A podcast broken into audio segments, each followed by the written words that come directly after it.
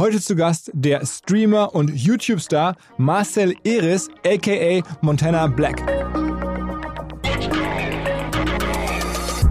Was soll ich im Fernsehen? Also was, was soll ich da? Weil, was soll Leute unterhalten. Ja, aber ich kann die Leute doch auch über meine Plattform unterhalten. Möchte ich wirklich das R T L zwei Publikum haben? Oder das R T L Publikum, was da jeden Tag irgendwie vierundzwanzig sieben hängt und Familien im Brennpunkt guckt? Let's go! Go, go! Herzlich willkommen beim O M R Podcast mit Philipp Westermeier.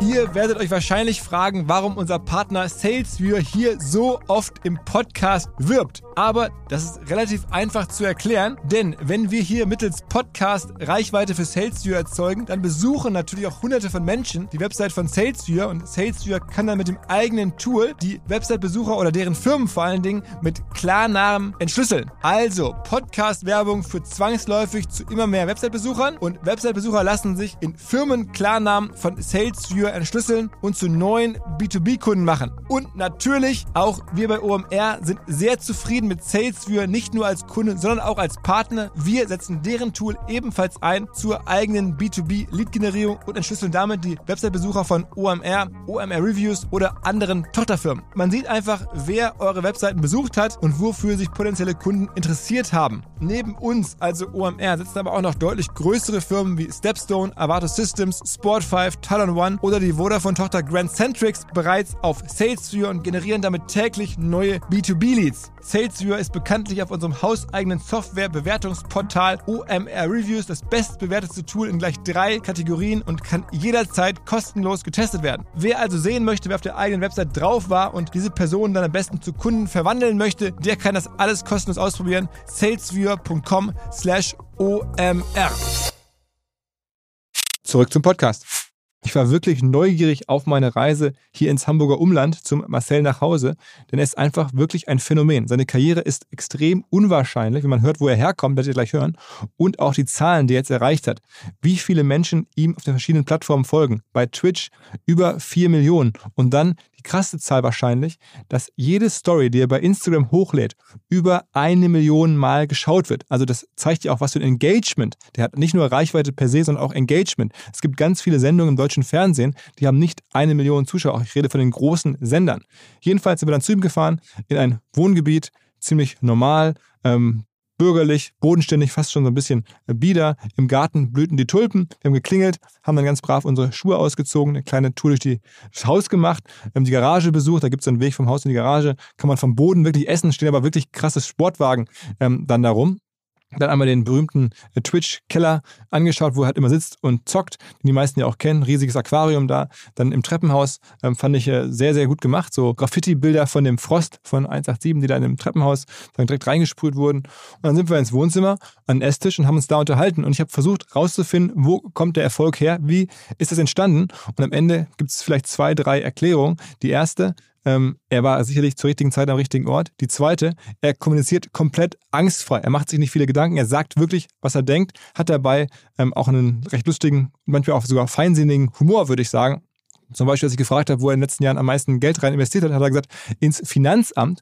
Und als letztes, er polarisiert natürlich auch. Glaube ich, gar nicht so bewusst, sondern einfach durch das direkte Sagen von Dingen ähm, passieren Sachen, die vielleicht andere kritisch finden oder die häufig ja auch in den Medien sehr, sehr kontrovers gesehen werden, die auch dazu führen, dass mehrere große Marken nicht mit ihm arbeiten wollen, was er mir auch erzählt hat. Also, die ganze Geschichte von Montana Black, macht euch selber euren Reim darauf. Ich glaube, es ist ein sehr, sehr hörenswerter Podcast geworden. Bevor es aber ins Gespräch reingeht, noch ein wichtiger Hinweis in Sachen O M R Festival. Ihr wisst, am siebzehnten und achtzehnten Mai ähm, geht es bei uns wieder los. Wir freuen uns natürlich riesig über das Comeback und ähm, sehen, dass es bis zu siebzigtausend Besucherinnen und Besucher werden könnten. Das heißt, sehr, sehr viele Menschen. Wem das zu viel ist, dem bieten wir an, sein Ticket bis zum Beginn des Festivals zu stornieren. Oder ähm, wer auch sagt, Mensch, ich möchte auf jeden Fall Tarantino sehen oder bestimmte Konzerte auf jeden Fall sehen, das können wir nicht garantieren. Manchmal haben halt Hallen dann auch Kapazitätsgrenzen erreicht und wir wissen nicht genau, wie sich die Menschen über das Festival, über die verschiedenen Hallen des Messe Zwischengelände verteilen. Also, deswegen, bevor es hinterher Frustration oder Enttäuschung gibt, bitte im Zweifel stornieren. Wir glauben, es gibt wahnsinnig geiles Alternativprogramm, ein super reichhaltiges Programm über die Tage hinweg, über die Bühnen hinweg. Aber wir wollten bewusst dieses Angebot machen und auch hier nochmal kurz erwähnen. Und jetzt rein ins Gespräch mit Montana Black. Moin Monte. Moin Moin, hallo Tarjan. Also machst du wahrscheinlich nicht so oft, dass Leute zu dir nach Hause kommen dürfen. Leider zu oft. Ist das so? Ja, ja. Aber ich meine, dein, dein, dein Zuhause ist ja auch irgendwie ein Tempel hier. Ja, den ich gerne alleine für mich habe. Nein. Nö, also doch, das eine oder andere Mal haben wir einen Besuch schon, ja. Der Weg hierher war für dich jetzt ja, das ist ja bekannt, irgendwie nicht unbedingt vorgezeichnet. Ähm, du hast auf jeden Fall eine sehr kurvenreiche Karriere und bist aber heute, muss man wirklich sagen, und sagen auch alle anderen, unumstritten der größte Livestreamer ähm, in Deutschland. Ja, ja, anhand von Zahlen schon, aber da, du, das ganze Spiel habe ich schon durchgespielt, insofern ist es jetzt nicht, also... Ja, ich bin auf jeden Fall eine, einer der größten Streamer. Ich sage immer so, ich bin einer der größten Streamer. Von den Followerzahlen auf Twitch der größte, ja, aber du kannst ja auch nichts von kaufen, so weißt du. Du brauchst Engagement. Ja, ja, nee, das nicht, aber man wird immer so, wie soll ich sagen, so, wenn man, also es kommt immer so ein bisschen hochnäsig rüber, wenn man dann so da immer drauf pocht. Wenn die anderen Leute das über einen sagen, okay, aber ich bin halt einfach ein Typ von Twitch. Okay, aber dann sag mal ganz faktisch, ähm, wie viele Leute sind live dabei, wenn du live gehst? Du, das äh, ist, denke ich, auch wie bei einer Podcast-Folge immer mal unterschiedlich. Wenn du jetzt einen Special-Gast hast, hast du mehr Streams auf deinen äh, Podcast. Wenn du jemanden hast, der vielleicht nicht so relevant ist oder nicht so bekannt, dann weniger. Und so ist es auf Twitch auch. Wenn du ein Spiel hast, was gerade voll angesagt ist und gerade im Hype ist und du das streamst, dann kannst du auch mal hunderttausend Zuschauer oder mehr dabei haben. Ich sage jetzt mal, Durchschnittszahlen sind so in der Woche dreißigtausend, fünfunddreißigtausend Leute. Und zum Wochenende hin, wenn die Leute... bisschen mehr zu Hause sind und, und so, dann können wir auch mal vierzigtausend, fünfzigtausend kommen. Es ist, ist immer phasenabhängig. Welches Spiel man spielt, was für ein Programm man abspielt. Ja. Aber du bist, du bist auch eigentlich mit wenigen Ausnahmen jeden Tag live, ne? Nein, nein, nein, nein, nein, nein, nein. Also ja, ich bin auch mal jeden Tag live, aber ähm, dann muss ich schon in ein Spiel richtig reinsuchten, dass ich auch jeden Tag live komme, ne? Aktuell würde ich sagen, drei, viermal die Woche nur. Aber dann reden wir auch von drei, viermal die Woche für jeweils fünf, sechs Stunden. Ja, ja. Das ist ja schon also ein Vollzeitjob. Ja, kann, ja, man, so sagen. kann man so sagen. Vollzeit-Hobby. Ja. Ja. Ja. Ja. Gut bezahltes Hobby, da müssen wir darüber sprechen. Ja, ein Job ist halt, ich, also es, natürlich ist es mein Job, aber es ist immer noch ein sehr entspannter Job. Also ich sehe es immer noch mehr als Hobby, immer noch. Ähm, lass uns einmal kurz darüber sprechen, wie es alles losgegangen ist. Du hast jetzt sozusagen von der, vom Hintergrund her eine Ausbildung gemacht, glaube ich, ähm, äh, als äh, Einzelhandelskaufmann, ne, im Baumarkt. Ja, richtig, den? richtig. Auch abgeschlossen? Ja, auch abgeschlossen. Ich wurde zwar zwei Wochen vor Ende gekündigt, aber ich konnte noch die Prüfung machen. Also ich wurde noch, war zugelassen für die Prüfung und die Prüfung habe ich auch bestanden, ja. Und wa- warum gekündigt? Ja, du, da gab es ein paar Differenzen. Der Lehrberuf äh, Einzelhandel war jetzt nicht so das, was ich wollte. Und äh, ich hatte sehr viele Kopfschmerzen mit, mit den Chefs da. Und ach, ich äh, habe auch, nachdem ich da meine Ausbildung bestanden habe, direkt Hausverbot bekommen im Baumarkt, weil ich angeblich geklaut hätte. Während, äh, das war, stimmte aber nicht. Also ich bin im Baumarkt dann irgendwann Wochen später, nachdem ich die Ausbildung abgeschlossen habe, ich wurde ja nicht übernommen, bin ich rein und dann wurde ich rausgeschickt, äh, dass ich Hausverbot habe. Und habe ich den Hausdetektiv gefragt, der mich rausgeschickt hat, warum. Und dann meinte er, ich hätte angeblich äh, Sachen über den Zaun geschmissen, was Schwachsinn ist. Also habe ich halt nicht. Also ich habe viel Mist gemacht, das äh, habe ich aber nicht gemacht. Und äh, irgendwann wurde das Hausverbot auch wieder aufgehoben. Das war halt äh, so ein, irgendwann war ein Kriegsfuß. Alles hat eigentlich damit angefangen. Ich habe wirklich die Ausbildung gerne gemacht, habe mich da auch wohlgefühlt. Aber du kannst dir ja vorstellen, ich war in einer Situation, wo ich natürlich ähm, viel zu verlieren hatte. Äh, das war die Ausbildung, die ich hatte, und hätte ich sie verloren, wäre ich wieder bei Null gewesen. Die Ausbildung als solches hat mir persönlich nicht viel bedeutet, sondern es war eher für meine Großeltern, um denen zu zeigen, hey, ich bin drogenfrei, ich äh, ziehe jetzt durch, und den Schein, also den, den, Lehr, den Lehrbrief, dann den, den Brief, den man dann nach der Ausbildung bekommt, den habe ich für meine Großeltern im Grunde gemacht. Und dementsprechend habe ich während meiner Praktikumszeit, bevor ich die Ausbildung bekommen habe, und äh, in der Probezeit, in der Probezeit kann es ja schnell gekündigt werden in der Ausbildung, natürlich jeden Tag hundertfünfzig Prozent gegeben. Immer Vollgas, weil ich halt einfach einen guten Eindruck hinterlassen wollte und mir diesen Ausbildungsplatz äh, in trockene Tücher legen wollte. Und nachdem meine Probezeit dann zu Ende war, habe ich halt einen Gang zurückgeschaltet. aber nicht auf irgendwie Sparflamme, sondern ich habe immer noch hundert Prozent gegeben. Aber halt nicht mehr hundertfünfzig Prozent, weil ich halt aus der Probezeit raus war und ein bisschen abgesichert war. Weil in der Probezeit als Auszubildender kannst du halt schwer gekündigt werden. Und dann haben die mich da therapiert, haben rumgeheult so mäßig, äh, du gibst ja nicht mehr Vollgas. Und da habe ich ja zu den Chefs gesagt, ich gebe immer noch hundert Prozent, aber ich habe halt für den Ausbildungsplatz hart gekämpft und ich kann nicht jeden Tag hundertfünfzig Prozent geben. Ich bin immer noch mit Herzblut dabei, hundert Prozent. Und dann haben die da irgendwelche Therapiemaßnahmen gemacht, haben mich in die Gartenabteilung gesteckt. Das war so die Frauenabteilung, wo niemand hin wollte. Ja, und dann habe ich halt, ich bin ja, ich bin jetzt nicht hochgradig intelligent, ganz im Gegenteil, aber ich bin Schlitzohr. Und ich kenne meine Rechte und ich kenne auch, also wusste, wo ich dran bin in meiner Ausbildung. Und dann habe ich gedacht, okay, wenn ihr mich versucht wollt zu ficken, kein Problem, macht das. Und dann ist die Krankmeldung gekommen, ne? Und noch eine Krankmeldung und noch eine Krankmeldung. Dann waren knapp die sechs Wochen vorbei, wo ich dann halt äh, nach sechs Wochen Krankheit, muss ja die Krankenkasse übernehmen. Dann war ich wieder einen Tag da. Und dann wieder in die sechs Wochen Krankheit. Ganz einfach. Und am Ende war ich von drei Jahren Ausbildung zwei Jahre krankgeschrieben. Okay, okay. Ja. Und wie ging es dann nach der Ausbildung weiter? Äh, ja, erstmal Däumchen drehen. Also ich hatte dann meine Ausbildung abgeschlossen, hatte auch, also ich habe, ich muss jetzt nur als Beispiel jetzt, ähm, das ist jetzt nichts, worauf ich, also nicht zur Nachahmung empfohlen, aber auch meine Berufsschulzeit habe ich jetzt nicht so enjoyed, muss ich gestehen. Also die Berufsschulzeit... Ich war schon erwachsen und habe es nicht so gefühlt, dass mich da irgendwelche äh, Leute bevormundet haben und mir gesagt haben, du darfst jetzt nicht trinken und sowas. Aber ich habe versucht, das trotzdem zu machen, habe es aber nicht hinbekommen und äh, habe in meiner äh, Berufsschulzeit auch überhaupt nicht mich angestrengt. Also mein Schulzeugnis, meine beste Zensur auf dem Schulzeugnis ist eine vier in Sport. Und das ist auch die einzige vier. In Sport vor allen Dingen. Äh, aber ich habe meine Ausbildung bestanden mit einem Durchschnitt von drei. Ohne zu üben, ohne gar nichts, mich groß anzustrengen. Und das war eine Genugtuung. Habe meinen Ausbildungsschein in der Tasche gehabt und danach war man ein bisschen orientierungslos. Dann habe ich da mal im Getränkemarkt gearbeitet, da mal im Getränkemarkt, mal hier einen Job. Aber nie Vollzeit dann, sondern immer vierhundertfünfzig Euro oder Teilzeit, ja. So ging das dann erstmal weiter, ne? Aber das war schon, da war deine sozusagen Drogenvergangenheit, war da schon abgeschlossen. Weil das ist ja auch mal eine ganz harte Phase, wo du drogenabhängig warst. Das war dann aber schon davor, ne? Das war davor, aber ich hatte auch in der Zeit wieder einige Rückfälle. Äh, Alkohol hat dann ein Problem gespielt. Äh, ich habe auch wieder gekifft in der Zeit, also nicht genau in der Zeit, aber... in dem Zeitraum so ein bisschen, aber die harten Drogen im Sinne von, was heißt harte Drogen? Alkohol ist auch eine sehr harte Droge, aber äh, das, was mich ja davor richtig kaputt gemacht hat und auch auf die Straße gebracht hat, war das Kokain. Das Kokain hat bei mir äh, da richtig reingescheppert.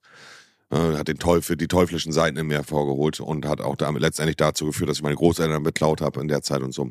Aber ich hatte dann wieder äh, gewisse Phasen, auch nach meiner Ausbildung, wo ich Drogen genommen habe, aber nie so... dass ich illegale Sachen gemacht habe. Also, ja doch, ich habe schon illegale Sachen gemacht, noch in der Zeit, aber ich habe nicht mehr meine Großeltern beklaut oder schwere Beschaffungskriminalität gemacht. Ich habe immer noch Zap-Zarab gemacht, so ist es nicht, aber im kleineren Stil. Und diese Drogenphasen waren auch nicht über, über zehn Jahre oder acht Jahre, sondern halt einen gewissen Zeitraum, ein Jahr, ein halbes Jahr, so in dem Dreh. Ja. Und dann kam irgendwie äh, YouTube äh, als, als große Rettung für dich? Ja, was heißt als große Rettung? Definitiv, ja. Also als ich äh, YouTube und so schon angefangen habe, habe ich ja mit den Drogen schon aufgehört gehabt, aber es war auf jeden Fall äh, ein Erlebnis, definitiv, was mich auch von anderen Dingen abgehalten hat, definitiv, ja. Das habe ich gerade gehört, also, du heißt ja auch Montana Black, mhm. wegen der Sprühfarbe, äh, Richtig. Ähm, schwarz sozusagen, und das heißt, du wolltest eigentlich loslegen und Graffiti äh, filmen und dokumentieren? Und das nee, eigentlich, eigentlich nicht. Ich habe mir damals den Account erstellt bei YouTube, Äh, um Graffiti-Videos zu kommentieren. So, und äh, habe mich dann einfach Montana Black achtundachtzig genannt. So, ich habe in der Zeit am liebsten und auch immer noch äh, benutze ich gerne die Montana Black Sprühdosen und achtundachtzig mein Geburtsjahr. So, und dann habe ich mich einfach Montana Black achtundachtzig genannt und habe diesen Account, ich weiß gar nicht, wann ich den erstellt habe. Ich müsste jetzt lügen, zweitausendelf oder so habe ich den erstellt. Und zweitausenddreizehn oder zweitausendvierzehn habe ich erst meine ersten eigenen Videos gemacht. So, im Nachhinein betrachtet, klar, jetzt sagt man, okay, jeder kennt dich unter Montana Black, Monte. Jetzt rückblickend würde ich, hätte ich wahrscheinlich einen anderen Namen genommen, äh, um bei YouTube dann irgendwann mal meine aber Videos hochzuladen. Aber ist doch geil, ich, ich finde, also klingt jetzt für mich erstmal nach einer coolen Geschichte. Ja, das stimmt, aber ich weiß nicht. Es gibt auch coolere Namen, wollen wir es mal so sagen, ne? Okay. Oh, ja. Also ich, ich hätte jetzt irgendwie das sofort gekauft als irgendwie gute, gute Entscheidung. Ja, ja, waren ja, ja, aber waren ja auch mit Kopfschmerzen, ne? Damals äh, zum Beispiel, äh, als ich dann meinen Geschäftspartner Dennis kennengelernt habe, als wir dann die ersten Klamotten raus, äh, also eigene Produktion machen wollten und so, da musste ich auch erstmal rechtlich absichern, weil es gibt ja schon eine Marke Montana Black. Ah, okay, okay. So, so gesehen, ja. Und das ist halt dann auch äh, ein Ding gewesen. Aber hatten wir nie Probleme, da kann man auch mal einen kleinen Gruß raushauen. Ich weiß nicht, inwiefern sie äh, in der Situation gewesen wären, da rechtlich eventuell was machen zu können oder so. Äh, wahrscheinlich nicht. Aber nichtsdestotrotz habe ich nie Kopfschmerzen mit der Marke Montana, mit dem Montana-Cans Probleme gehabt. Äh, ist ja wahrscheinlich auch ein Mehrwert für sie gewesen. Wollte ich ja sagen, heute sind sie wahrscheinlich stolz drauf. Ne? Also ich meine, heute ist es für die auch eine geile Story. Ja, es ist ja nicht so, dass ich mich Montana Black genannt habe, weil ich irgendwie, keine Ahnung, also es ist halt zurückzuführen auf die Sprühdosen, ist ja auch cool für die in einer gewissen Art und Weise. Und dann ging es aber los, also du hast gemerkt, diese Graffiti-Kommentiervideos, die ziehen gar nicht so richtig, aber was denn? Nee, nee, ich habe nur damit, ich habe mit diesem Account nur Sachen kommentiert. Ich war nie darauf oh, okay, okay. aus, ähm, selber was zu posten, selber Graffitis ja, ja. zu posten. Und das ging dann erst los mit den Computerspielen. Ja, ja, genau, richtig. Welches war so das erste Spiel? Was ich als allererstes. Wo du selber was genau, genau, wo du selber gemerkt hast, ich fange jetzt mal an, was zu produzieren, was also selber Content zu machen. Das ist M W drei gewesen, Modern Warfare drei. Und ist das, wie kam es? Also hast du irgendwie das in den U S A gesehen oder selber irgendwo gerne zugeguckt und gedacht, das mache ich jetzt einmal selber? Oder wie? Nee, bei Modern Warfare drei gab es eine Funktion, die es vorher in keinem anderen Call of Duty gab. Du konntest, es gab den Wiederholungsmodus, also du konntest, wenn du eine Runde Team Deathmatch gespielt hast oder so, konntest du dir die, das Spiel in der Wiederholung angucken. Das gab es vorher nicht. Und konntest die Highlights selber erstellen. Also sagen wir mal, du hast mitten in der Runde fünf Leute dramatisch gut gekillt, also getötet in, in Team Deathmatch. Und das war ein Clip, den wolltest du unbedingt nochmal später dir angucken, wie du das gemacht hast und äh, dir am Ende an des Tages einen drauf runterholen, so mäßig.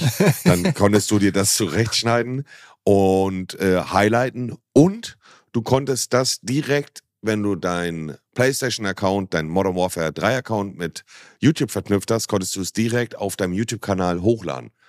Und diese Funktion gab es vorher noch nicht.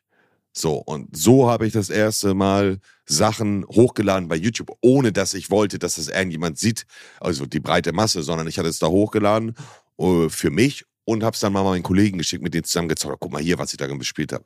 So hat das eigentlich so ein bisschen... Dann haben es aber andere Leute gesehen und... Nee, eigentlich äh, da noch gar nicht so, aber so hat man den ersten, äh, den ersten Step auf diese Plattform gemacht, so mäßig, ja. Und wie ging es dann los, dass das irgendwie sozusagen ein Thema wurde für andere Leute zum, zum Gucken? Oder wie hast du gemerkt, da ist das Interesse da? Ja, wenn ein Video auf anstatt auf einmal drei Aufrufe, vier Aufrufe hatte, so mäßig, ne? Dann hat man sich gefragt, woher kommen die Jungs und, und, und, und, und so. Das ist eine, eine Geschichte, die muss ich dir auch sagen, die habe ich schon hundertfach erzählt. Ja, also, ähm, das hat halt alles so seinen Lauf genommen dann irgendwie, ne? Man hat dann halt so ein paar Facebook-Seiten angeschrieben, die Call of Duty Fanpages hatten, ob man da mal das Video posten kann und und und. Das ist also hast du dich selber aktiv dafür gearbeitet, dass da Reichweite entsteht? Ja, ja, ja, ja, ja, schon, ja. Also erstmal habe ich dafür gesorgt, dass überhaupt ein bisschen Reichweite draufkommt, indem ich mit dem Account meiner damaligen Freundin das Video selber geliked habe. Ja. Aber ansonsten hat man da schon dann auch für gearbeitet oder für also Leute angeschrieben, dass, dass man eventuell das Video da postet und so. Aber würdest du im Nachhinein sagen, oder ich glaube, sagst du ja auch an verschiedener Stelle, das war auch einfach zur richtigen Zeit so möglich? Also damals, heute ausgeschlossen, kriegst du so nicht mehr hin? Nein, für eine heutigen Zeit. Also es ist, man muss ja sagen... Äh, guck mal, ihr, dein Fachbereich ist jetzt, oder Spezialbereich ist jetzt nicht YouTube, sondern du bist äh, mit O M R in der Podcast-Thematik sehr drin. Überleg dir einfach mal, das ist ein ganz gutes, äh, plausibles Beispiel, überleg dir mal vor vier Jahren, fünf Jahren, wie, wie wenig oder wie viele, wenn ja, man es sehen ja. will, Podcasts ja. da gab's. Da gab's eine Handvoll oder zwei Hände voll und das war's. Jetzt, und das ist nichts Schlechtes und das auch nicht, soll auch nicht beleidigend klingen, jetzt macht jeder zweite Schwanz einen Podcast. Die, die, die, die, die, die Reizüberflutung, auch was Podcasts angeht, ist immens. Auf jeglichen Plattformen, egal ob bei Amazon, bei Spotify oder, oder, oder. Die, die, die, da findet eine regelrechte Reizüberflutung von Podcasts statt. Und ähm, genauso ist es ja auch mit jetzt Instagram-Accounts und so. Die sprießen ja aus dem Boden wie Unkraut. Aber damals, als ich das angefangen habe, zweitausenddreizehn, zweitausendvierzehn, gab es das noch nicht, so diese Reizüberflutung. Da war es so wie Podcast vor vier, fünf Jahren. Da gab es eine Handvoll Leute, zwei Hände voll im deutschen Bereich, die, die gute Videos gemacht haben. Und ich bin zur richtigen Zeit am richtigen Ort gewesen, weil halt da der Markt noch nicht so übersättigt war. Jetzt ist der Markt ja in, in sämtlichen Bereichen vollkommen übersättigt. Die Leute, mich mit eingeschlossen, die sehr erfolgreich sind, können den Markt auch für sich nutzen. Aber jemand, der eine gute Idee hat und auch Kreativität und auch ein Talent vielleicht, hat es unglaublich schwer, sich unter den ganzen, unter dieser ganzen Reizüberflutung in irgendeiner Art und Weise hervorzuheben, weil halt einfach es so gut wie unmöglich ist, dass dein Kanal einfach von heute auf morgen entdeckt wird, weil es da noch tausend andere Kanäle gibt. Das ist halt super, super schwer. Ne? Ähm, wie kam dann der Schritt von YouTube zu Twitch? Ähm, der Schritt kam, das weiß, das weiß ich noch, als es gestern gewesen wäre. Ich habe jemanden kennengelernt, der hieß Spielelöwe. Der hat äh, auch YouTube und auch Twitch gemacht. Ich habe auch keinen Kontakt mehr mit dem schon seit acht Jahren, neun Jahren nicht mehr.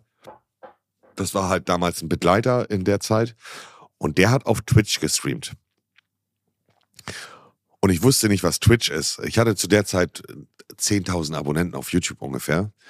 Und äh, er hat gesagt, Marcel, ich will heute Abend Livestream, Twitch, hast du Bock dabei zu sein? Habe ich ihn gefragt, wie, mach, wie machen wir das? Und wir haben bei Skype, Skype gibt es ja noch, ja. Äh, damals äh, ja, heiß begehrt, mittlerweile kenne ich fast niemanden mehr, der Skype nutzt, aber damals hat er mich dann per Videocall bei Skype angerufen, hat mein Screen aufgenommen und in seinen Stream mit eingefügt. Und ich weiß noch, ich war so aufgeregt wie ein kleines Kind, dass ich bei Twitch in seinem Stream zu sehen bin. Ich glaube, ist schon so lange her, ich glaube, dass gar nicht mehr, also ich glaube, dass gar nicht mein Gameplay zu sehen war, sondern nur mein Gesicht.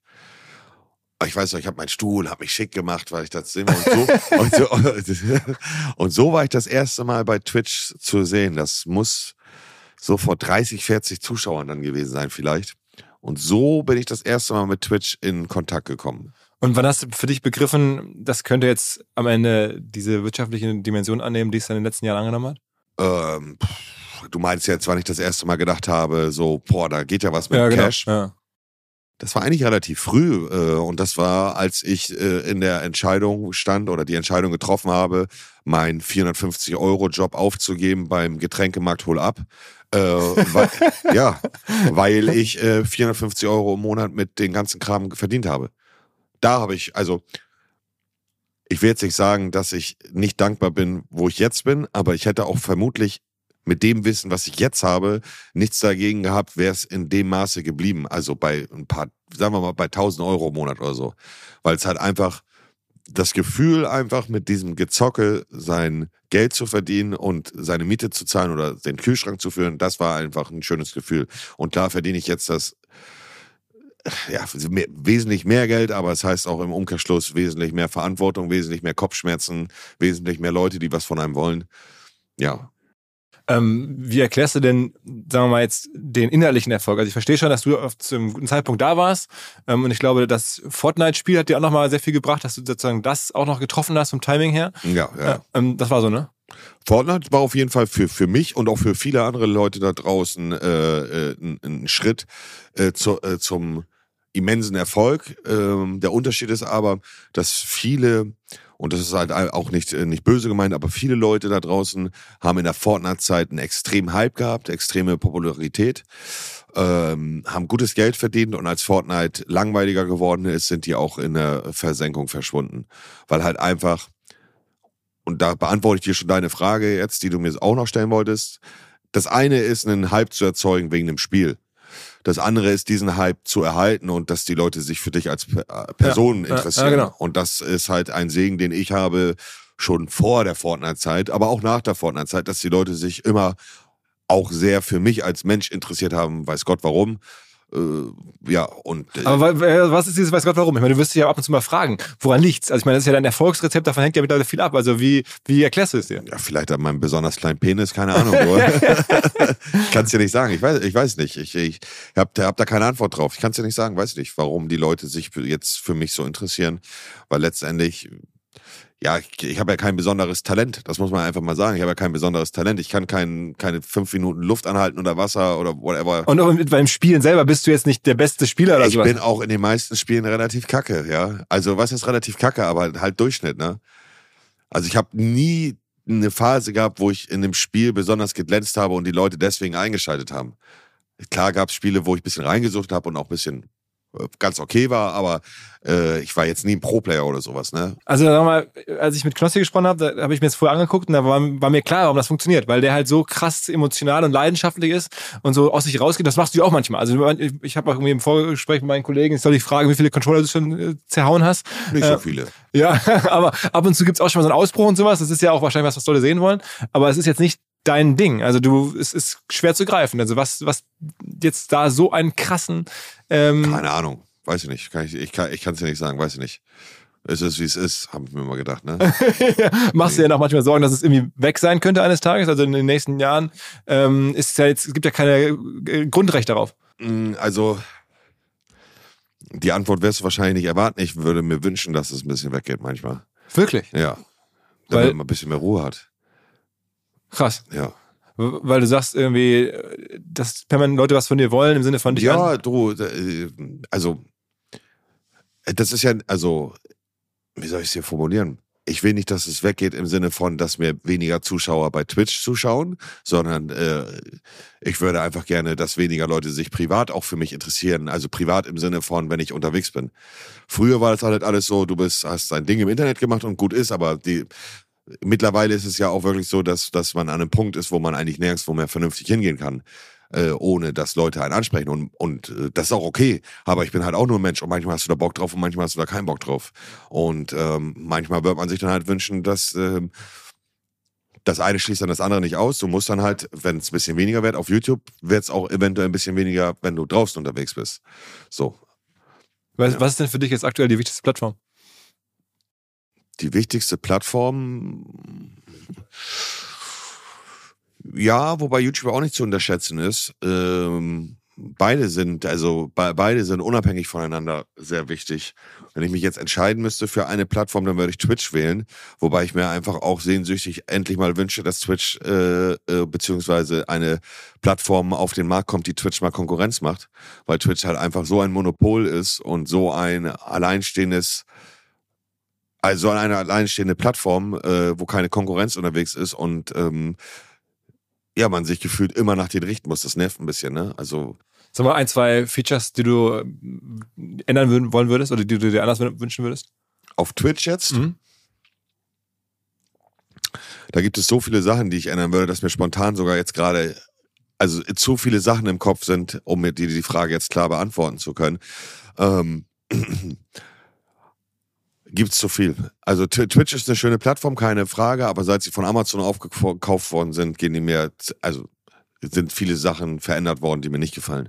Okay. Ja. Also sag mal, irgendwas fällt dir was ein dazu? Ähm, die Richtlinien, wie sie ausgelegt werden, was äh, Terms of Service Verstöße ist, also was gegen deren Richtlinien verstößt und was zu einem Ausschluss führen kann beispielsweise. Oder, also, mh, guck mal, wenn du bei Twitch permanent gebannt wärst, also permanent, bedeutet das für dich, dass du für unbestimmte Zeit, das kann ein Jahr, zwei Jahre, drei Jahre, vier Jahre sein, je nachdem wie gewieft du bist, ob du mit einem Anwalt gegen vorgehst, das musst du aber auch in den ersten drei Monaten machen. Ähm, das heißt für dich, du bist permanent ausgeschlossen auf der Plattform, du darfst in keinster Art und Weise dauerhaft wieder in Erscheinung treten auf der Plattform. Leute können von dir zwar Videos schauen, wo du mal kurz zu sehen bist, aber ich dürfte, wenn ich jetzt morgen permanent auf Twitch gebannt werde, dürfte ich zum Beispiel nicht, wenn wir das jetzt hier gerade streamen würden mit dir, auf Twitch dürfte ich nicht zu sehen sein.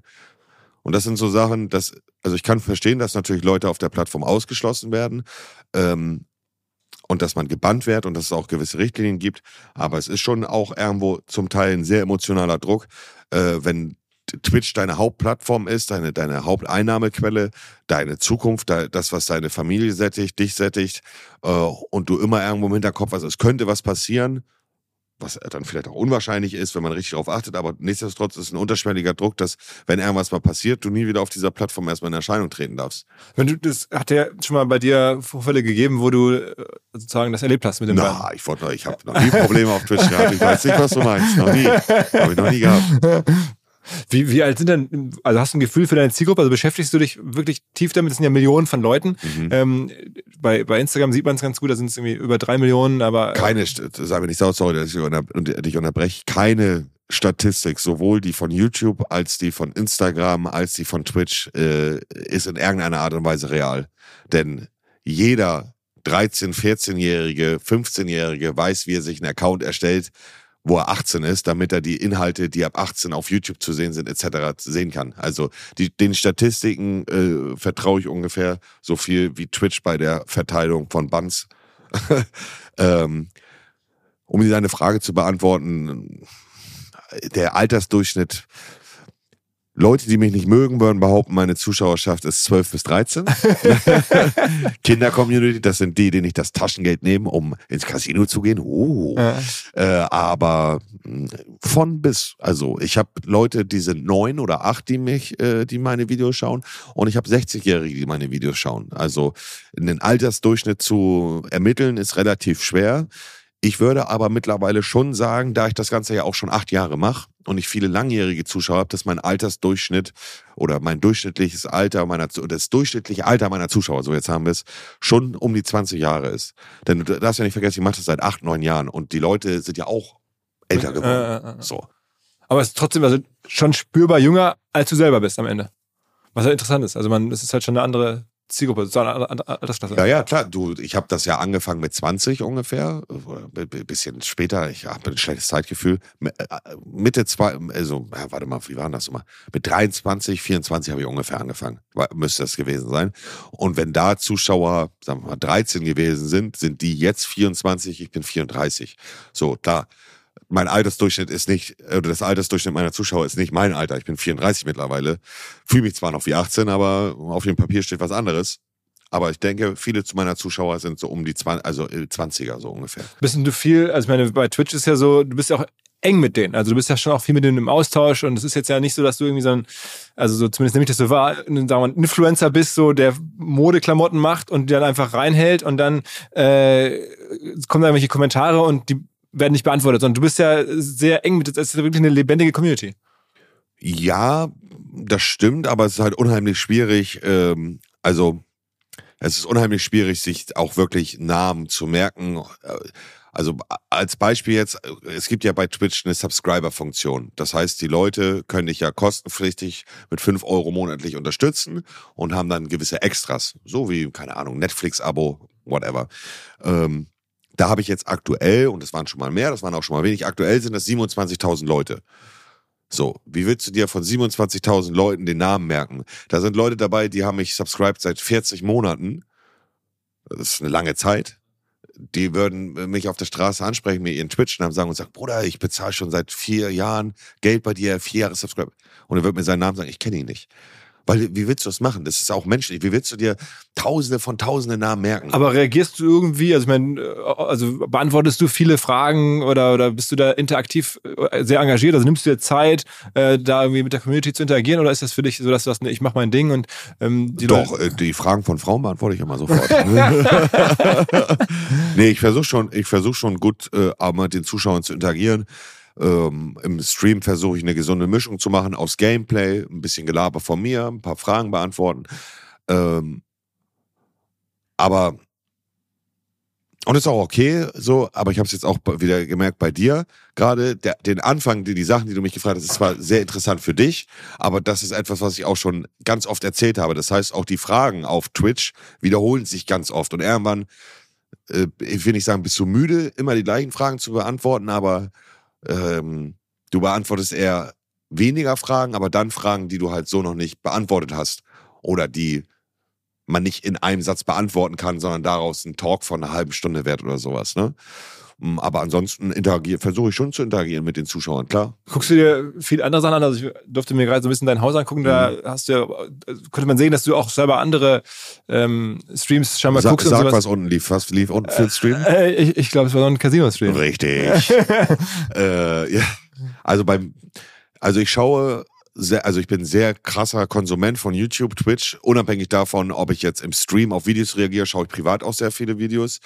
Ähm, es ist auch da phasenweise, welches Spiel gerade am Start ist. Momentan jetzt für mich ist der Spielemarkt eher tot. Das heißt, ich schaue auch keine anderen Streamer momentan Gameplay-technisch. Ich schaue immer gerne Casino-Streams, die laufen gefühlt jeden Tag bei mir. Im Hintergrund auf entspannt, wenn ich selber am Zocken bin. Ähm, aber wenn, angenommen, morgen kommt Fortnite zwei punkt null raus und ich bin auch selber voll in der Sucht drinne und zock jeden Tag, dann kannst du davon ausgehen, dass sobald ich meinen Stream ausmache, einen anderen Streamer anmacht, der das Spiel zockt. So, das auf jeden Fall. Aber momentan ist halt der Markt so für mich, ich zocke momentan selber privat wenig, äh, weil der Spielemarkt mir nicht so zusagt und dementsprechend gucke ich auch wenig andere Streamer, weil halt alles, was ich da sehe, vom Gameplay für mich relativ langweilig ist. Und dann ab und zu machst du jetzt ja schon noch Sachen, die über das, also sagen wir mal, die rein digitalen Sachen hinausgehen. Du hast zwei Bücher geschrieben zum Beispiel. Richtig, ähm, ja. Also eigentlich bringen ja so Bücher nichts. Deiner war zwar bei der Spiegel-Bestseliste auf Platz eins. Ja. Also das ist, muss man erstmal schaffen. Äh, Habe ich nicht geschafft und ich kenne weniger andere. Aber ähm, äh, ich kann dir den mal ausleihen. Den ja, der hängt nämlich so eine, ja. so, eine, so, eine, so eine Urkunde, ja. so, so, so, so, so ein Siegel. Ähm, aber warum hast du Bücher gemacht? Ist relativ simpel beantwortet. Äh, man hat ja mehrere Möglichkeiten im Leben, seine Emotionen zu verarbeiten. Ähm, für mich glaube ich, also der Weg, der mir am meisten zugesagt hätte, wäre Musik gewesen. Ich finde, sowohl ich als Musikkonsument äh, mag sehr gerne diepe Lieder, wo Leute ihre Emotionen verarbeiten und über Sachen in ihrem Leben reden, ähm, die denen passiert sind. Ich bin musikalisch leider nicht unterwegs, also ich habe noch nie Musik gemacht und werde vermutlich auch nie Musik machen.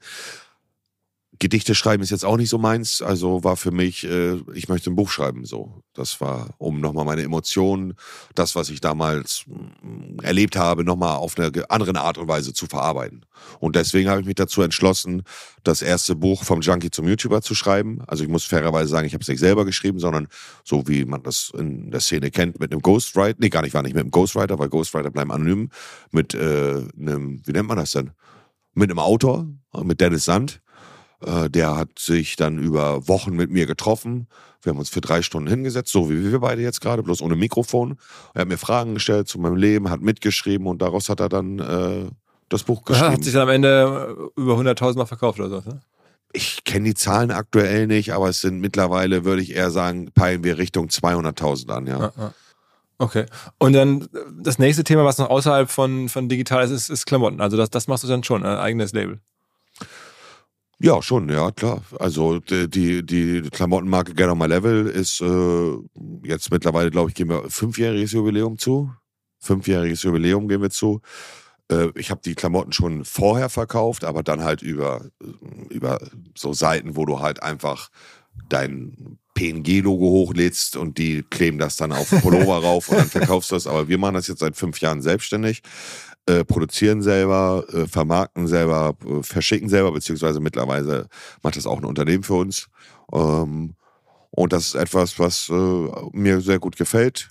Ähm, es ist jetzt nicht ähm, so eine, wie soll ich sagen, also wir versuchen nicht mit Get On My Level irgendwie in H und M reinzukommen, sondern ist halt für die Community äh, in hoher Qualität mit dem Get On My Level Logo und äh, sind da sehr affin und haben Bock auf neue Sachen.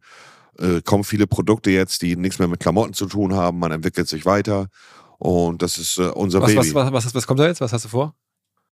Ähm, also es kommen jetzt zum Beispiel Duftbäume. Okay. okay. Du- Duftbäume fürs Auto.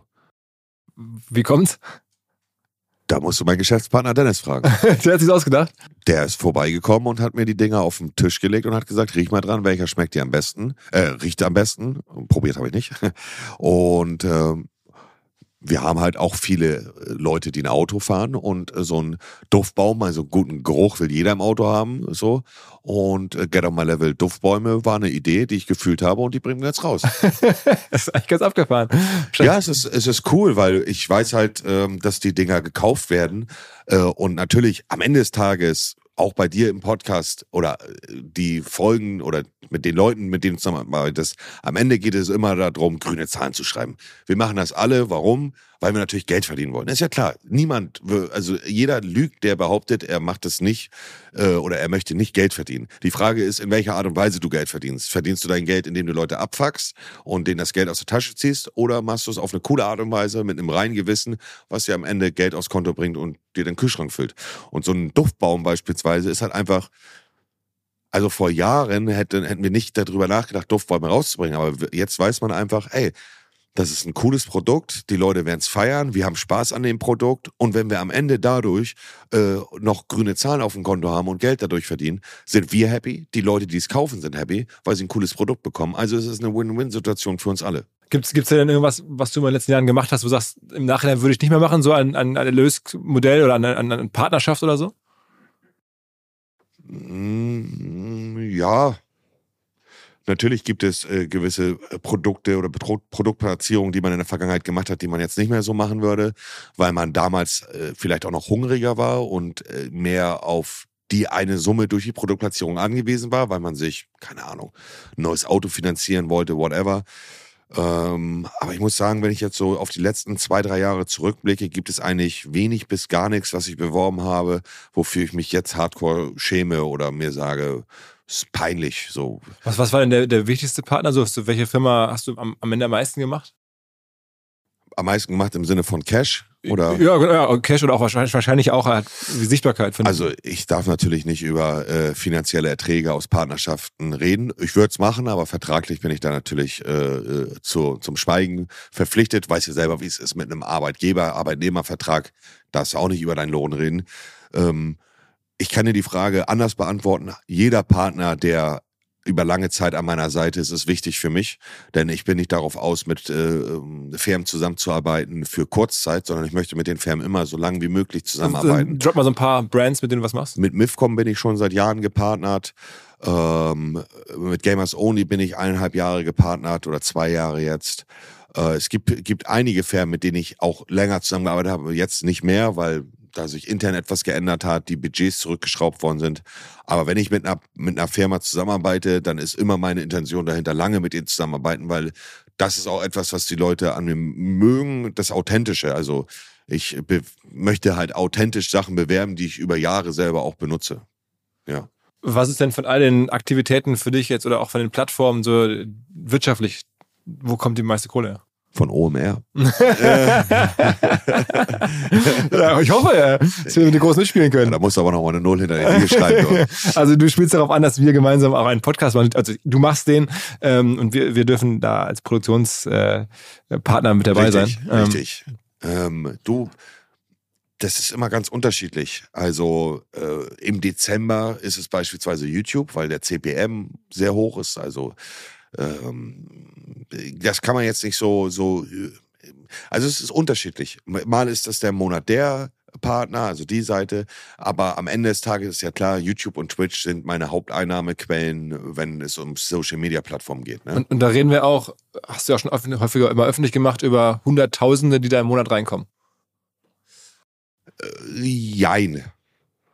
Im Dezember kommen große Summen rein, weil natürlich im Dezember äh, die Werbebudgets... Alle wollen werben, deswegen richtig, ist der C P M hoch, Weihnachtsgeschäft und so. Genau, richtig. So ah. ist es. Wie im Einzelhandel auch. Da machen alle den meisten Umsatz.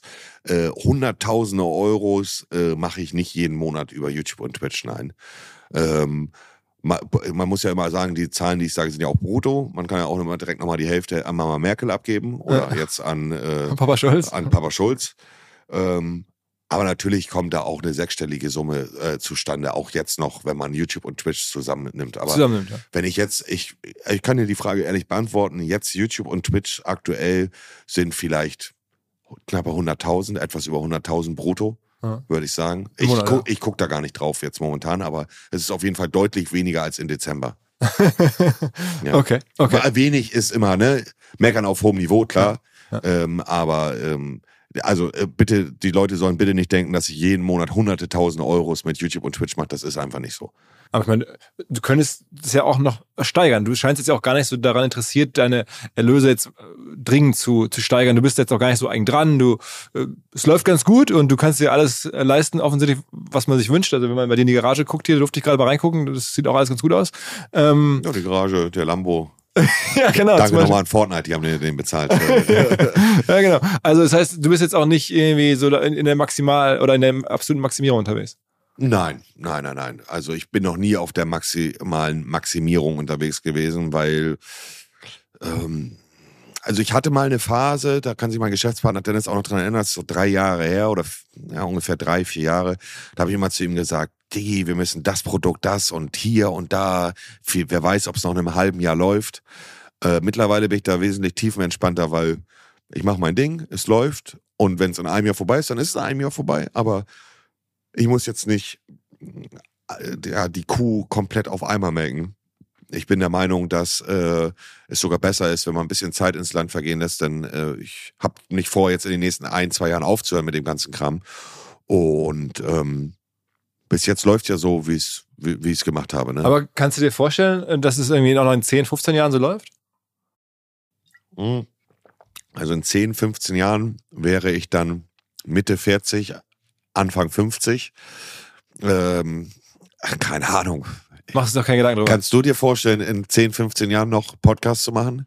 Ich denke mir manchmal drüber nach. Und ähm, ich glaube, meine größte Sorge ist, dass meine Neugier nachlässt. So, dass ich einfach irgendwie nicht mehr so, jetzt wie bei dir jetzt oder generell, einfach was wissen will. Und wenn das weg ist, dann ist bei mir alles aus. Und deswegen, da kann ich es nicht mehr machen. Deswegen frage ich mich bei dir, also, kannst du es leisten? Und gibt es Interesse? Ich glaube, bei meinen Themen, das Interesse wäre da, bei Wirtschaft bleibt immer interessant. Ne? Da hast du recht, ja. Ähm, die Frage ist, kannst du sozusagen, du bist ja als Person nochmal viel wichtiger. Bei mir ist ja der Gast viel wichtiger. Ähm, aber du bist ja quasi der Star. Also kann man sonst so eine, so eine Star-Rolle oder so eine... So lange das weiß ich nicht. Du, also, das ist relativ schwierig zu beantworten. Ich werde sehen, was das Schicksal für mich bereithält in zehn, fünfzehn Jahren. Ähm, aber du hast recht, der, der, der, der, die Wissbegierde muss halt da sein. Und das ist halt auch bei mir ein kleines Problem. Also jetzt kein großes Problem, aber ich habe halt sowohl YouTube als auch Twitch eigentlich schon durchgespielt. Also ja. Es gibt halt keine... Buch gemacht, alles gemacht eigentlich. Richtig, es gibt keine neuen Herausforderungen auf diesen Plattformen aktuell. Deswegen habe ich auch vorhin gesagt, ich würde es begrüßen, wenn mal eine Konkurrenzplattform äh, in Erscheinung tritt. Vielleicht auch zu YouTube, aber auch zu Twitch.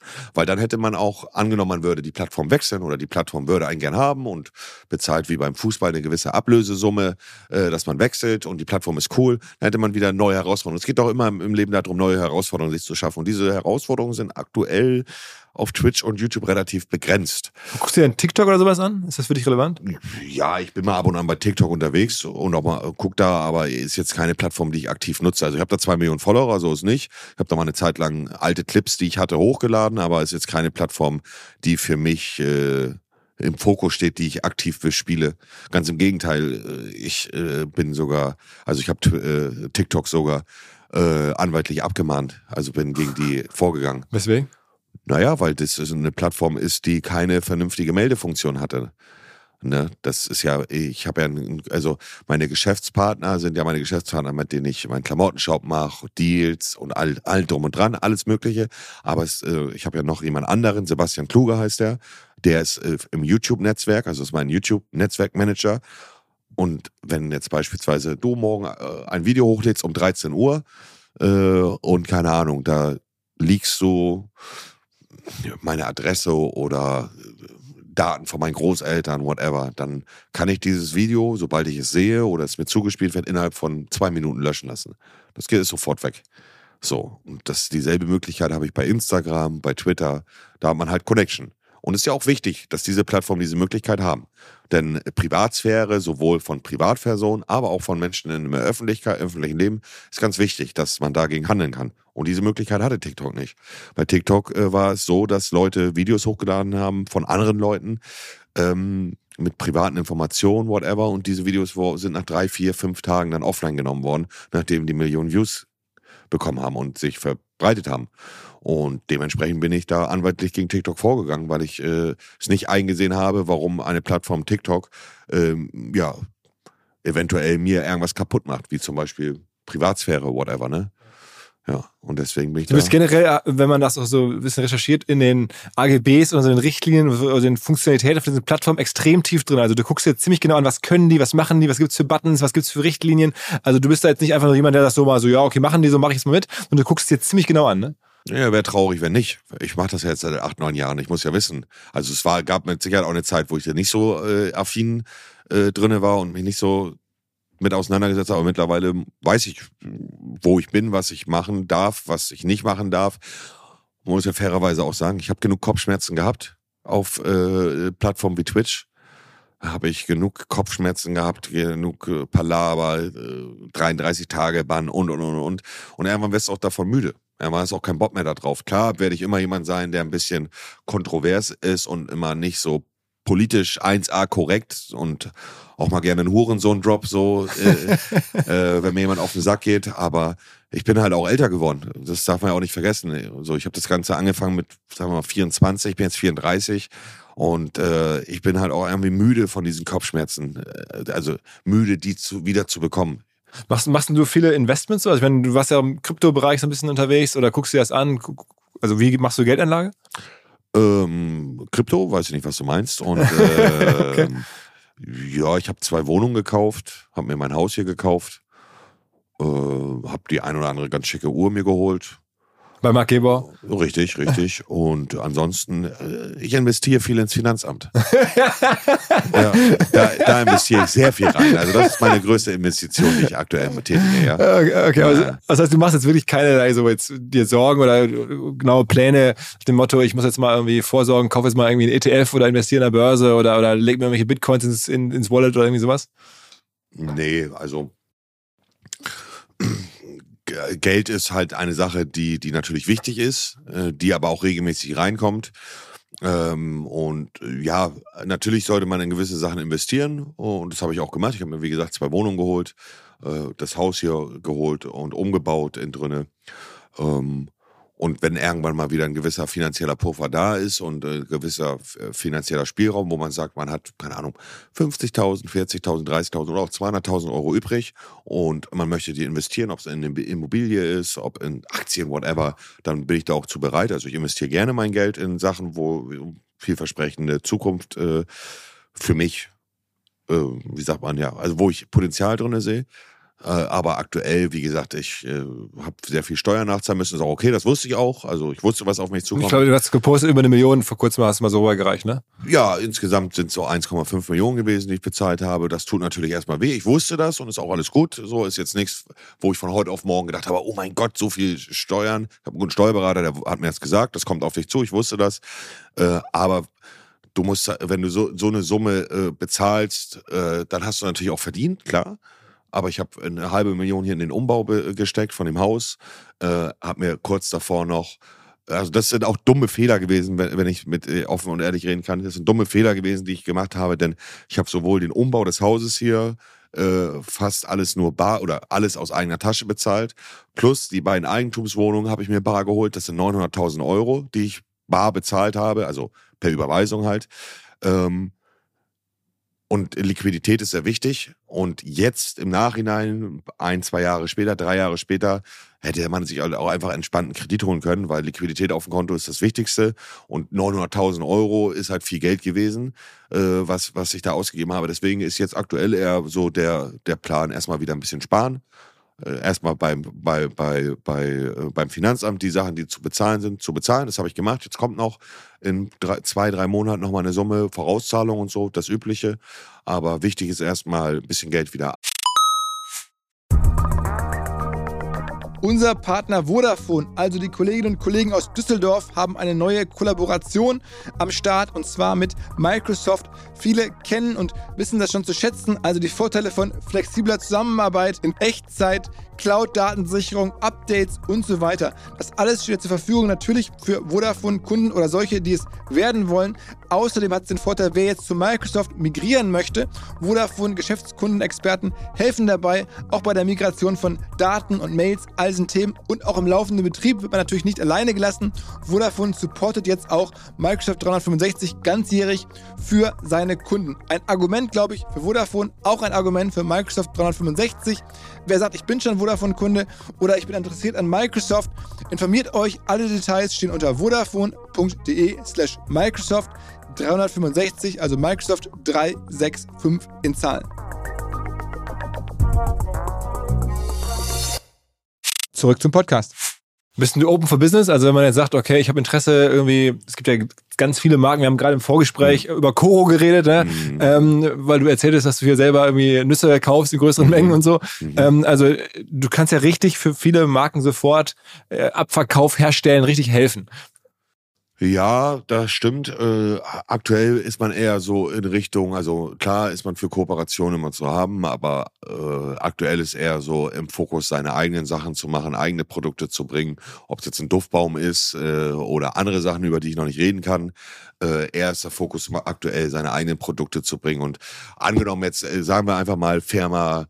nicht Koro, sondern Oro. Kommt, ne? so, sind wir Oro. Firma Oro kommt und die haben super, die haben ein super Produkt und alles vielversprechend, dann würde ich mit großer Wahrscheinlichkeit nicht von denen sagen, ey, wir können was zusammen machen, äh, gib mir zehn Mille im Monat, zwanzig Mille im Monat äh, und ich bewerbe das, sondern dann würde ich sagen, okay, können wir machen, aber wie viele Firmenanteile gibt ihr mir dann? Ja. Das, das schon das neue Game ist schon, schon wirklich auch mittlerweile bei deiner Größe nach Anteilen zu fragen. Ja, das hat bis jetzt noch nicht geklappt, beziehungsweise bis jetzt äh, äh, habe ich das noch nicht so oft gefragt, aber äh, es würde eher in die Richtung laufen, ja. Weil Firmenanteile am Ende vielversprechender sind als eine Summe X im Monat, ja. Und guckst du dir an, was andere machen? Also wenn du siehst, jetzt irgendwie Shirin David macht irgendwie einen Tee oder Capital Bra macht irgendwie äh, Tee und so das. Ich meine, scannst du den Markt, bist du da so dran, guckst dir an und wann, ja. wann kommt der, wann kommt denn eigentlich mein Tee? Machst du deinem Manager Druck hier und sagst irgendwie, wann kommt der Tee? Also Eistee äh, wird nicht von mir kommen. Das ist äh, also wäre natürlich auch was Cooles, keine Frage. Monty, ja. Ja, genau, Monty haben wir auch schon mal. Äh, wär, das wäre dann auch der Name gewesen. Ist nicht so, als wenn wir da nicht mal drüber geredet haben. Aber ähm, ja, Eistee gibt es schon sehr viel jetzt aktuell. Es ist ja nicht nur der Brattee von Capital Bra, der sehr erfolgreich war, sondern viele andere haben auch äh, Getränke rausgebracht, beziehungsweise Eistee. Ähm, Aber klar, man scannt den Markt, man bekommt das mit und ähm, ich mache da kein Auge. Ich freue mich für die, dass das bei denen läuft und dass es ähm, ähm, erfolgreich läuft vor allen Dingen. Und die gute Verkäufe machen ist ja auch was Gutes für mich, weil man mitbekommt, dass der Markt das oder die Leute, die dahinter sind, die das kaufen, das annehmen. Also Leute da draußen, die dich im Internet feiern, feiern aber auch coole Produkte, die du rausbringst, öffnet mir auch wieder ein paar Türen. Wie ist denn das generell mit so Freundschaft in der Szene? Also Knossi hat mir erzählt, er ist dir unendlich dankbar, weil ohne dich wäre er nie so erfolgreich geworden oder nie so groß geworden. Das hat er auch so, ne, so einfach erzählt. Du kannst ja auch anderen Leuten helfen. Ich weiß, du bist irgendwie mit äh, eins acht sieben, also hier Jesus und, und Co. recht eng. Ist das so ein bisschen geben und nehmen? Weil es sind echte Freundschaften. Wie über, guckst du dir einfach an, auf wen, wen, wen fühlst du gerade oder wie läuft das so? Also man kennt ja wirklich viele Leute in dem Bereich. Ähm Ja, wie soll ich sagen, man, man kennt einen Haufen Leute, aber die wenigsten davon sind auch Leute, die ich jetzt zu mir nach Hause einladen würde. Weißt du, wie ich meine? Also ich kenne einen Haufen Menschen und ich bin auch cool mit denen und, und wenn man sich trifft irgendwie auf einer Veranstaltung, dann schnackt man auch, man schreibt bei Instagram, aber man sollte schon seinen Kreis auf jeden Fall eng halten. Weil ansonsten, du kannst dich auf dreißig Hochzeiten gleichzeitig tanzen, das funktioniert nicht. Und ich habe viele Leute kennengelernt über die Szene, mit denen ich äh, auch ein freundschaftliches Verhältnis habe, ja. Und äh, ja, mehr, was soll ich dazu sagen? Also. Aber ich meine, du weißt schon, dass du da selber ja auch irgendwie einen Wahnsinnshebel hast, auch Leute nach vorne zu bringen und Leute zu pushen, Karrieren auch am Ende aufzubauen. Also du könntest ja wahrscheinlich auch ein Label machen und irgendwie, irgendwie selber Leute entwickeln. Nee, das, da, ja, aber das wäre ja so, also ein eigenes Label aufmachen, also ich mache ja keine Musik, ein eigenes Label aufmachen und Influencer äh, oder Inst- Instagrammer, Twitcher aus dem Boden zu ziehen äh, und, und, und, und erfolgreich zu machen, das wäre etwas, was nicht so in meinem Interesse ist, was ich so unauthentisch finde. Weil dann könnte ja theoretisch gesehen ja jeder zu dir kommen, egal ob du den jetzt cool findest oder nicht, bei dir unterschreiben mäßig und dann musst du den irgendwie erfolgreich machen, aufbiegen und brechen. So, und die Leute, die an meiner Seite waren, wie jetzt zum Beispiel Knossi, so, Knossi habe ich kennengelernt, da hat er tausend, zweitausend Zuschauer nicht mal. So, und ich fand ihn cool, habe ihm ein bisschen geholfen und ja, er wäre vermutlich nicht heute da, wo er jetzt ist, äh, wo er ist, wenn er nicht mich, also wenn ich ihn nicht unterstützt hätte. Äh, aber das ist immer nur so, hätte er eine Fahrradkette, wer weiß, was passiert wäre noch in seinem Leben äh, mit seiner Karriere. Aber ich habe äh, Knossi supported, äh, weil ich ihn mochte oder mag als Mensch und nicht, weil ich in ihm irgendwie Geld gesehen habe für mich, whatever. Ja, klar, nee, klar, ich warte immer noch auf meine Rolex, die er mir eigentlich mal irgendwann mal als Dank äh, mal rüberschieben sollte. Gut, da werde ich wahrscheinlich auch noch hundert Jahre warten, ist auch okay, aber ansonsten... Wie, ja. Ist denn, wie groß ist denn eigentlich dein Team? Also wenn man jetzt so sich vorstellt, dass also Team Monte, das bist mhm. du und wie viele Leute, du hast einen Cutter, du hast einen Manager, ähm, wie viele Leute sozusagen beschäftigst du? Mhm. zu meinem Team gehört auch Agatha, meine Haushälterin, verstehst du? Ja, genau, genau. Ja, also ich habe angestellt, selber jetzt, als, als, als Montana Black, habe ich angestellt äh, drei Leute in Vollzeit.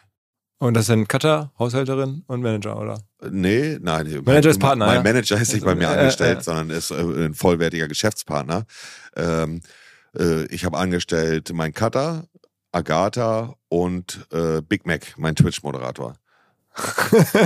Ja. Okay, wo kommt der her?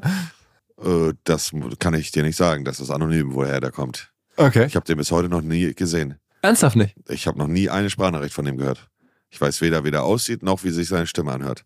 Trotzdem ist er seit zwei, drei Jahren bei mir fest angestellt und ich kenne ihn seit neun Jahren. Und warum hat man nicht mal den Impuls, ey, lass mal irgendwie... Möchte er nicht. Er möchte, möchte anonym bleiben im Internet. Krass. Er ist Big Mac und das war's, mehr nicht. Und gibt's viele, die gerne sowas für dich machen wollen würden? Bestimmt, ja. Aber du, einer reicht. Ja, ich verdiene zwar einen Haufen Geld, aber also äh, bei mir wächst das Geld auch nicht auf den Baum. Also du bist auch schon sparsam. Ich meine, du hast ja erzählt, nee, ich bin nicht sparsam, aber äh, also Vollzeit angestellte Mitarbeiter kosten einen Haufen Geld.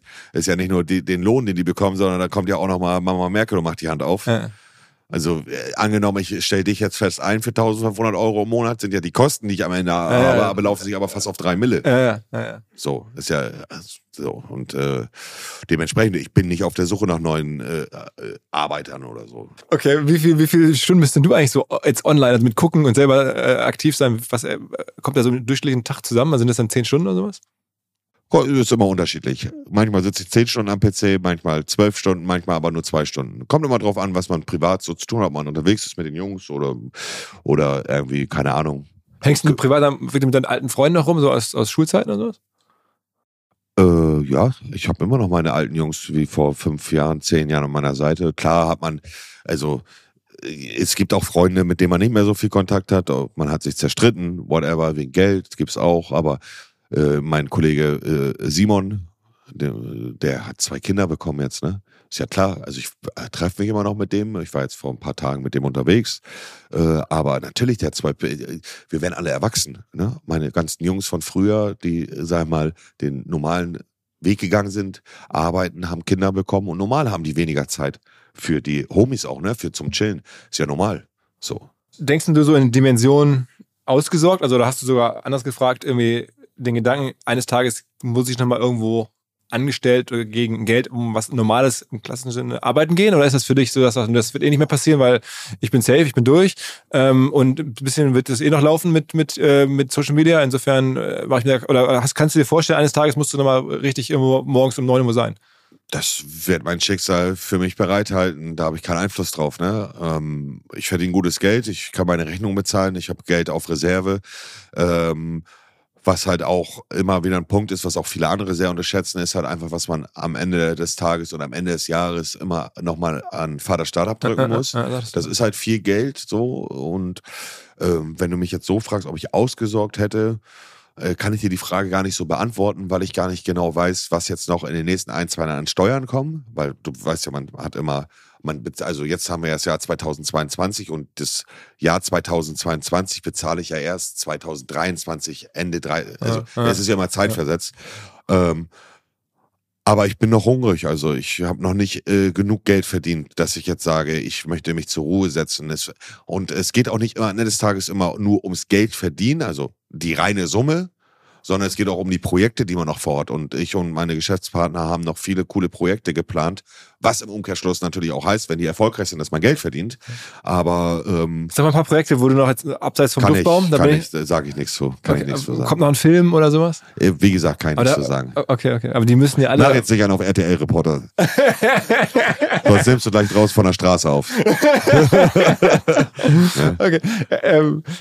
Also, weil du gerade sagst, Öffentlichkeit, wollte ich nochmal nachfragen, denn es gibt ja viele klassische Medien, auf die bist du nicht mehr so gut zu sprechen. Sagen wir R T L zum Beispiel.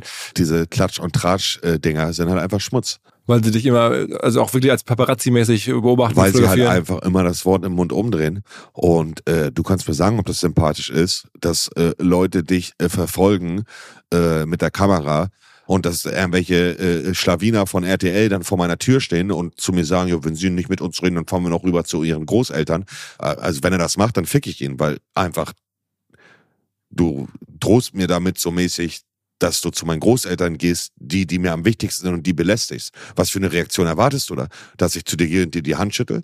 Guck mal, das Zwischenmenschliche muss halt einfach passen. Der menschliche Respekt ist etwas, was sehr wichtig ist. Und äh, äh, du kennst mit Sicherheit auch die, die, die, die, das Video, wo die bei Sido vor der Tür stehen. Ja. So. Und du kannst mir doch nicht sagen, dass das zwischenmenschlich auf irgendeine Art und Weise tragbar ist, wie diese Idioten sich vor Sido seiner Tür verhalten haben. Die kommen privat an seine Tür und er sagt mehrfach geht und die gehen nicht und stellen ihn immer irgendwelche Themen. Wenn ich in Sidos Situation gewesen wäre, ich glaube, ich wäre noch mehr durchgedreht. Er ist ja verhältnismäßig noch ruhig geblieben. Und ähm, lustigerweise nehmen diese Reporter sich auch immer so viel raus bei Menschen, die halt nicht den Mund aufmachen. Wenn du jetzt beispielsweise irgendwelche Reporter siehst, die den Abu-Chaka-Clan, äh, so, dann gehen die da einmal hin, stellen eine Frage, dann kommt von denen halt die Fresse, verpiss die, dann verpissen die sich auch. In den meisten Fällen. So, und warum sollte ich mir das gefallen lassen von irgendwelchen Leuten? Und das war halt einfach damals mit R T L. Die sind mir mit dem Auto hinterhergefahren, haben in der Innenstadt irgendwelche Leute gefragt und, und, und, und. Das war so, ich kann das einfach nicht ab. Ich kann es nicht ab. Wenn du, wenn ihr mich belästigen wollt, okay, ist das eine, aber das war ja auch das, wo ich mich wirklich drüber aufgeregt habe, wenn die mir dann sagen, ja, dann fahren wir zu ihren Großeltern jetzt rüber. Boah, das geht gar nicht. Das geht gar nicht. Und dann wäre ich auch sauer.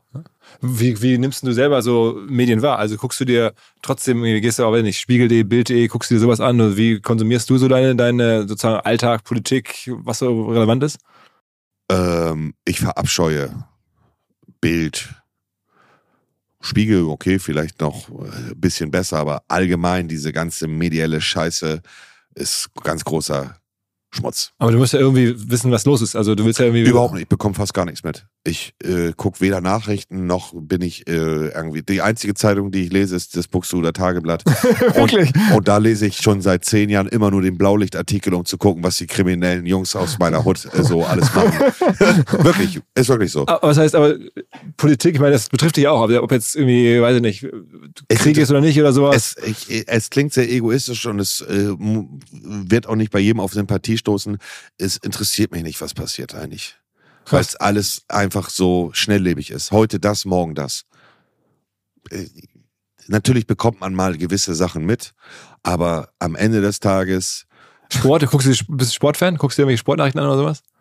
Ja, da, Sport verfolge ich schon, klar. Aber es sind ja also nicht die Transfermarkt-Nachrichten, sondern ich gucke halt Fußball gerne, ja.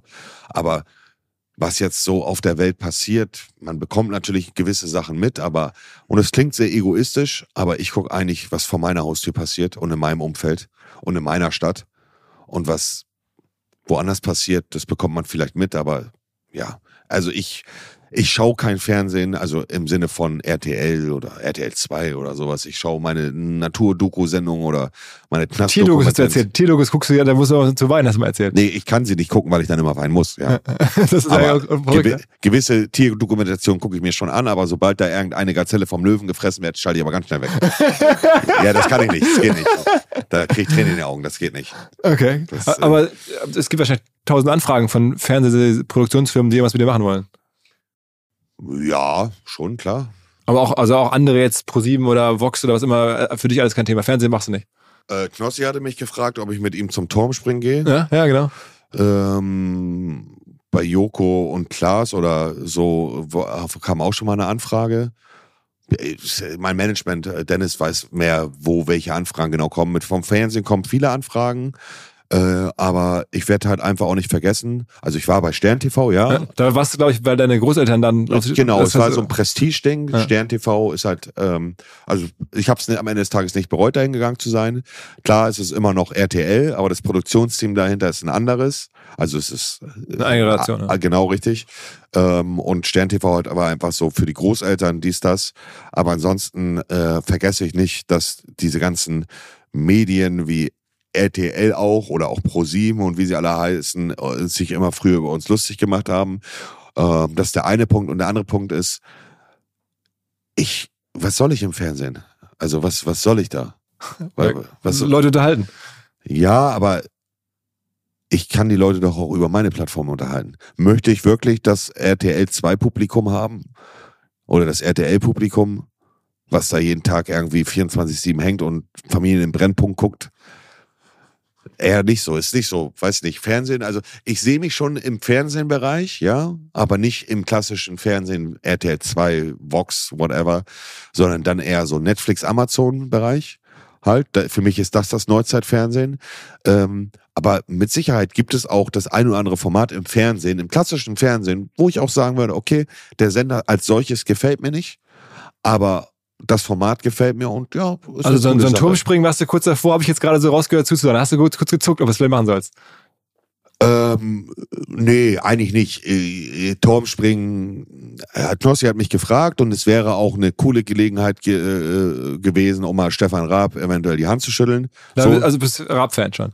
Ich äh, liebe Stefan Raab, muss ich gestehen. Für mich ist Stefan Raab, ich kenne ihn privat nicht, so, also ich kann jetzt nur über das reden, wo wir alle im Fernsehen gesehen haben und vielleicht ein, zwei äh, Hintergrundinformationen über Knossi, der seine Show da auch hatte und mit Raab in engem Kontakt war, aber für mich ist Stefan Raab einfach, ähm, ja, in eine, einer gewissen Art und Weise ein Vorbild, was die Unterhaltung angeht, der auch gern mal angeeckt ist und kein Blatt vorm Mund genommen hat.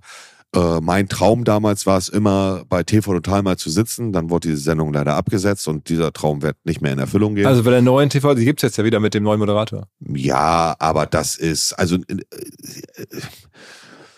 ich gebe dir ein typisches Monte-Beispiel.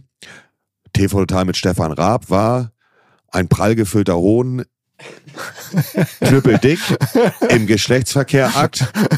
Das war das, was mir gefallen hat. Und das neue T V Total ist ein halbgefüllter Sack mit halbsteifen, funktioniert auch im Geschlechtsverkehr, aber nicht das, was ich bevorzuge. Ne? T V Total mit Stefan Raab ist das einzige Originale, was es gibt, wo ich gerne gewesen wäre, weil halt einfach Stefan für mich äh, äh, ja einfach einfach für den für den für für T V-Bereich einfach. Also wenn der jetzt das hier hört und dann sagt, okay, ich klinge mal durch und du würdest dich überreden zum Turmspringen, dann würdest du kommen. Nein, dann auch nicht. Nein, nein, nein, nein, nein. Nur weil das mich, mich jemand anruft wie Stefan Raab und mich dazu einlädt, ähm, würde ich trotzdem nicht, nicht kuschen. So, äh, Turmspringen ist jetzt nicht so unbedingt meins, was ich so für mich sehe, wo ich dabei bin. Angenommen jetzt, er würde, nur als Beispiel jetzt, V O G W M oder Crashcar, das ist eher, wo, wo ich mich drinne sehe, weil... Okay, wenn das jetzt hier kommt, wenn das kommt, dann wird der Podcast legendär. Ja, nein, nur damit du verstehst, das ist jetzt kein, ich hoffe, er hört das, so, sondern Turmspringen ist halt auch einfach nicht authentisch für mich. Man kann da bestimmt Spaß haben, aber es ist nicht das, wo ich mich sehe. Es wird nicht zu mir passen, so vom Ding her. Ähm, aber so ein, so ein mit Autos, Geschwindigkeit ist eher das, wo ich mich dann sehen würde, ne? Ja. Okay, okay, okay. Also, ähm, vielen, vielen Dank für das äh, typische Monte-offene Gespräch. Ja? Irgendwie ja, ja, kein, kein äh, Blatt vom Mund. Äh, ich bin extrem gespannt, wie es weitergeht. Ich finde es auch irgendwie, ich glaube, auch ein bisschen erkannt zu haben, wo das, die Attraktivität herkommt. Was Leute jetzt, warum das funktioniert. Weil du so offen bist und weil es dir auch vieles einfach egal ist. Ne? Also dieses, diese Lässigkeit muss man erstmal haben. Na, was heißt egal, aber ich, ich, ich wollte nie eine Person im Internet werden, die die Leute von mir verlangt haben zu werden, sondern ich wollte immer der sein, der ich bin und das habe ich gemacht. Ja, und bist, ich ja. spiele keine Schauspielerrolle, verstehst du, wie ich meine, wie andere Leute. Okay, okay, okay, und also vielen Dank. Gerne. Ciao, ciao. Ciao. Wir haben einen neuen Partner hier im Podcast, an dem wir mit O M R auch zu einem ganz, ganz kleinen Teil beteiligt sein dürfen. Die Rede ist von Along, eine Firma, die folgendes Problem löst. Und zwar B zwei B Verkaufsprozesse sind sehr kompliziert meistens.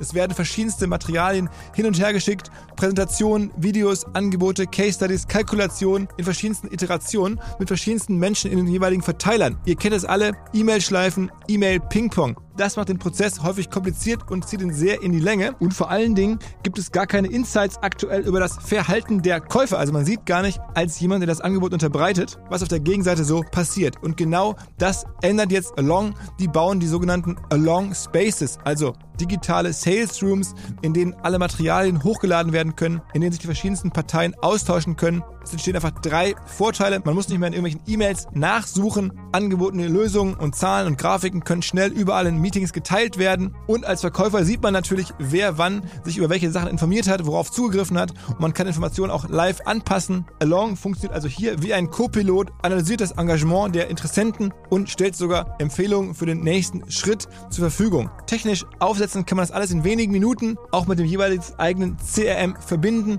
Das macht Along. Wir glauben auch deswegen dran, weil es im Bereich Digital Sales Rooms die Nummer eins ist auf unserer hauseigenen Softwareplattform auf O M R Reviews, natürlich alles D S G V O-konform. Wer mehr wissen oder vielleicht eine Demo angucken möchte, alle Infos along space, ein Wort along space, space auch ausgeschrieben, alongspace punkt com slash O M R. Und wenn ihr jetzt über diesen Link kommt, also als O M R-Hörerin oder O M R-Hörer kommt, dann bekommt ihr drei Monate gratis, wenn ihr für ein Jahr bei Along abschließt.